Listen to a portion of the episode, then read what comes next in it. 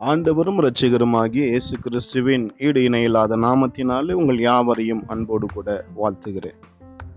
சிலுவை பற்றியும் சிலுவை பற்றின வரலாற்று பின்னணியும் வரலாற்று குறிப்புகள் பற்றியும் சிலுவை பற்றின மேலதிகமான புதிய தகவல்களையும் உங்களோடு கூட பகிர்ந்து கொள்ளும்படிக்கு நான் இருக்கிறேன்.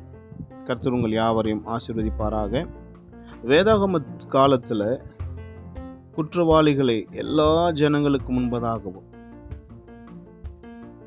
சுவற்றில் வரிசையாக அந்த பதிக்கப்பட்டிருக்கக்கூடிய கூர்மையான கம்புகளில் கட்டி தூக்கி விடுவார்கள்.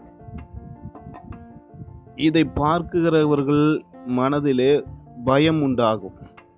தப்பு செய்தால் இது போல தண்டனை கிடைக்கும் என்று நினைத்து தப்பு செய்வதற்கு பயப்படுவார்கள் என்ற எண்ணத்தோடு கூட வேதாகம காலங்களிலே இப்படிப்பட்டதான கொடூரமான மரண தண்டனைகள் கொடுக்கப்பட்டிருக்கிறது ராஜாக்களுக்கு விரோதமாக தவறு செய்த தவறு செய்தவர்கள் இது போன்ற தண்டனைகளை பெற்றிருக்கிறதாக குறிப்புகள் சொல்லுகிறது. அதே போல் யுத்தத்தில் தோல்வியடைந்த போர் வீரர்களை இது போல தான் தூக்கி போட்டு ஜனங்கள் மத்தியில் கொலை செய்திருக்கிறார்கள் என்று குறிப்புகள் நமக்கு சொல்லப்பட்டிருக்கிறது. ஆதியாகமோ நாற்பது பத்தொம்போது ஒன்று சாமுவேல் முப்பத்தி ஒன்று பதினெட்டுலேருந்து சாரி ஒன்று சாமுவேல் பதிமூணு முப்பத்தி ஓராவது அதிகாரம் எட்டாவது அதிக எட்டாவது வசனத்திலிருந்து பதிமூணாவது வசனம் வரைக்கும் உள்ள குறிப்புகளை நீங்கள் வாசித்து பாருங்கள்.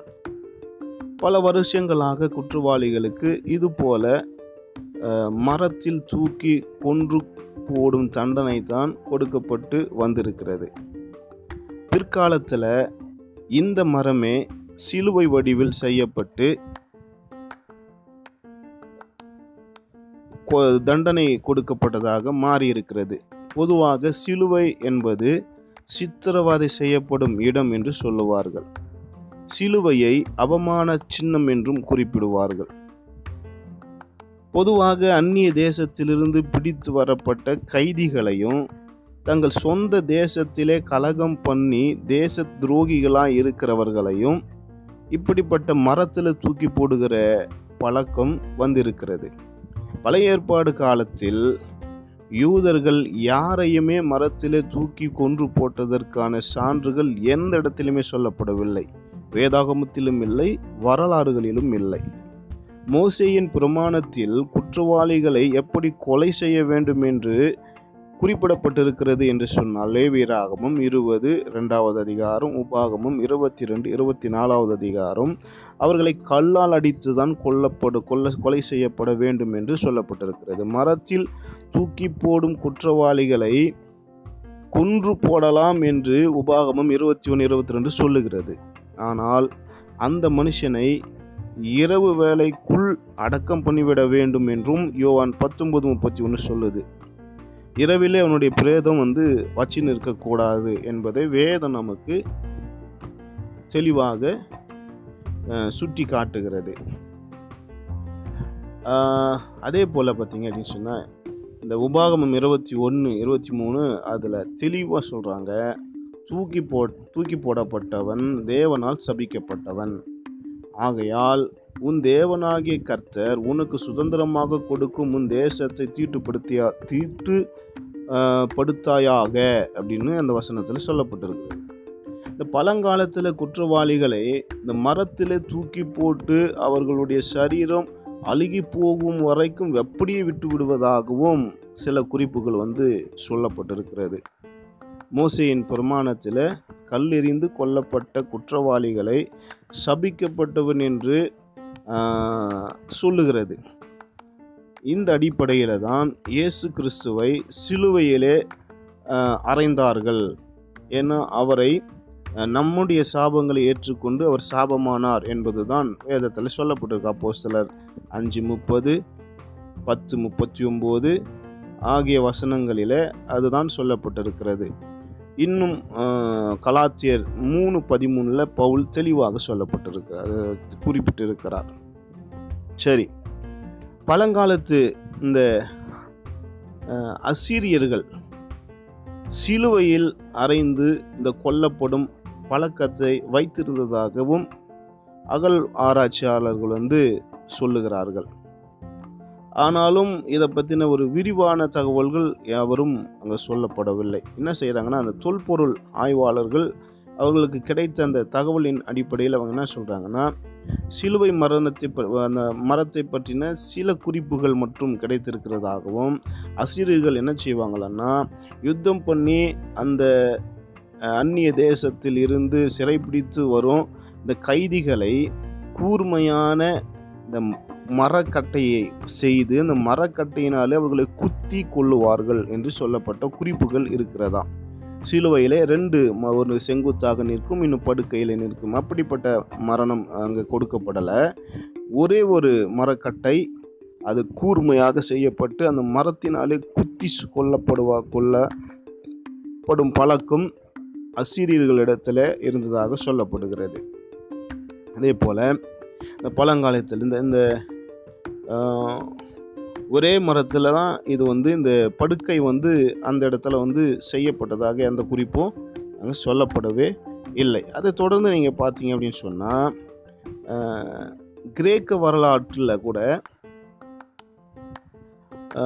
இந்த மரத்தில் கொல்லப்படுகிற பழக்கம் இருந்ததாக சொல்லப்பட்டிருக்கிறது. இந்த கிரேக்க பிரபலமான வரலாற்று ஆசிரியர் எரோதுதஸ் என்பவர் அந்த சிலுவை பற்றின பல குறிப்புகள் வந்து சொல்லியிருக்கிறார்.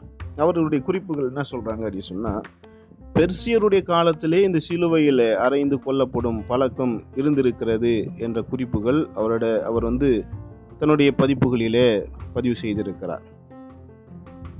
இந்த மரத்தில் தூக்கி போடும் பழக்கம் அந்த பெர்சியர் தொடர்ந்து அவங்க அதை பின்பற்றினார்கள் என்பதை வேதத்தின் மூலமாக கூட நாம் அறிந்து கொள்ள முடியும். எஸ்ரா ஆறாவது அதிகாரம் பதினோராவது வசனத்தையும் எஸ்தர் ரெண்டாவது அதிகாரம் இருபத்தி மூணு ஐந்தாவது அதிகாரம் பதினாலாவது வசனத்தில் இந்த பெர்சியர்கள் தொடர்ச்சியாக இந்த மரத்தில் தூக்கி போடும் தண்டனை வைத்திருந்ததாக அந்த குறிப்புகள் வேதத்திலிருந்தே கூட நாம் எடுக்க முடியும். பெர்சியர்களை தொடர்ந்து சிறுவில் அறைந்து கொள்ளும் இந்த பழக்கம் கிரேக்கர்கள் கடைபிடித்து வந்தார்கள் என்றும் சொல்லப்பட்டிருக்கிறது. இதுக்கு உதாரணமாக அலெக்சாண்டர் தீரு என்கிற அந்த பட்டணத்தை அழித்த போது அந்த பட்டணத்திலிருந்து கிட்டத்தட்ட ரெண்டாயிரம் பேரை சிலுவையிலே அறைந்து கொன்று போட்டதாக குறிப்புகள் இருக்கிறது. பாலஸ்தீன தேசத்தை கிரேக்கரும் ரோமரும் ஆளுகை செய்த அந்த காலகட்டத்தில் யூதர்கள் ஆட்சி செய்த அலெக்சாண்டர் என்யு என்பவன் எட்நூறு பரிசேர்களை சிலுவையில் அறைந்து கொன்றான் என்கிற குறிப்புகளும் ஆய்வுகளிலே கிடைத்திருக்கிறதாக சொல்லப்பட்டிருக்கிறது. இந்த ரோம பேரரசனுடைய மிகப்பெரிய குற்றவாளிகளையும் கலகம் பண்ணும் அடிமைகளையும் மட்டுமே சிலுவையிலே அறிந்து கொல்லும் பழக்கம் இருந்திருந்த இருந்ததாக சொல்லப்பட்டிருக்கிறது. ரோமர்கள் தங்களுடைய குடிமக்களை தம்முடைய குடிமக்களாக இருக்கிற குற்றவாளிகளை சிலுவையில் அறைந்து கொல்லுகிற எந்த கொன் கொன்றதுக்கான எந்த ஆதாரமும் இல்லை. அவர்கள் தன்னுடைய குடிகளை சிலுவையிலே அவர்கள் கொல்லவில்லை என்றுதான் சரித்திரம் வந்து நமக்கு கூறுகிறது. புதிய ஏற்பாடு காலத்தில் அரசியல் குற்றவாளிகளையும் தேச துரோகிகளையும் சிலுவையிலே அவர்கள் அறைந்தார்கள் என்ற குறிப்புகள் இருக்கிறதாக சொல்லப்பட்டிருக்கிறது. கான்ஸ்டன்டைன் என்கிறதான இந்த ரோம பேரரசனுடைய காலத்துக்கு பிறகு சிலுவையிலே கொல்லக்கூடிய இந்த கொடூரமான தண்டனை தடை செய்யப்பட்டதாக சொல்லப்படுகிறது. காரணம் இந்த கான்ஸ்டன்டைன் கிறிஸ்துவை ஏற்றுக்கொண்டு கிறிஸ்தவனாய் மாறின பிறகு இந்த சிலுவையை புனித சின்னமாக அறிவிக்கிறான். அதன் பிறகு சிலுவை மரணம் யாருக்கும் கொடுக்கப்படக்கூடாது என்கிற ஒரு சட்டமும் வகுக்கப்பட்டு சிலுவை மரணம் அதோடு கூட நிறுத்தப்பட்டு நிறு நிறுத்தி வைக்கப்பட்டிருக்கிறது. ரோமர்கள் இந்த சிலுவை மரணத்தை எப்படியெல்லாம் செய்வாங்க? அந்த க அப்போ என்ன செய்வாங்கங்கிற சில குறிப்புகள் உங்களுக்கோட கூட நான் பகிர்ந்து கொள்கிறேன். ரோம பெருசின் காலத்தில் ஒரு குற்றவாளியை சிலுவையில் அறைவதற்கு முன்பதாக அந்த நபரை என்ன செய்வாங்கன்னா வாரினாலே அடிப்பார்களாம். இதனால் அந்த குற்றவாளியினுடைய சரீரத்திலிருந்து ரத்தம் கசிந்து வெளியேறி கொண்டே இருக்கும். இந்த சிலுவை மரம் செங்குத்தாக இருக்கிற அந்த மரம் அவன் எந்த இடத்துல அவனை கொல்ல போகிறாங்களோ அந்த இடத்துல இருக்கும். ஆனால் இந்த படுக்கையை இப்போ அந்த குறுக்கு இருக்கிற அந்த குறுக்கு மரம் அந்த இடத்துல இருக்காது. வேறு ஒரு இடத்துல இவன் வாரினால் அடிக்கப்படுகிற இடத்துல இருக்கும். வாரினால் ஜனங்களுக்கு மத்தியில் அடிக்கப்படுவார்கள். இந்த குறுக்கு மரத்தை அந்த காயத்தோடு ரத்தம் கசிகிற அந்த கசிவோடு கூட ரணத்தோடு கூட இந்த குறுக்கு மரத்தை அவன் சுமந்து கொண்டே அந்த இடத்துக்கு அவன் கொண்டு போக வேண்டும் என்கிற தகவல் சொல்லப்பட்டிருக்கிறது.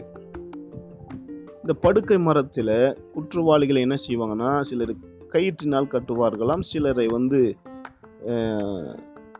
ஆணிகளினாலே அறைவார்கள் என்று சொல்லுகிறார்கள். எதை வைத்து சொல்லுகிறார்கள் என்ன எருசலேமில் சமீப காலமாக முக சமீப காலத்துக்கு முன்பதாக ஒரு புதைப்பொருள் ஆய்வு மேற்கொள்ளப்பட்ட அந்த காலகட்டத்தில் அந்த புதைப்பொருள்களில் சில எலும்புக்கூடுகள் அவர்கள் கண்டெடுக்கப்பட்டு இருக்கிறார்கள். இந்த எலும்புக்கூடுகளில் முழங்காலுக்கு கீழே ஆணிகளினாலே அடிக்கப்பட்ட அந்த தழும்புகள் திரளாக கிடைத்ததாக சொல்லப்பட்டிருக்கிறார்கள். இதனால்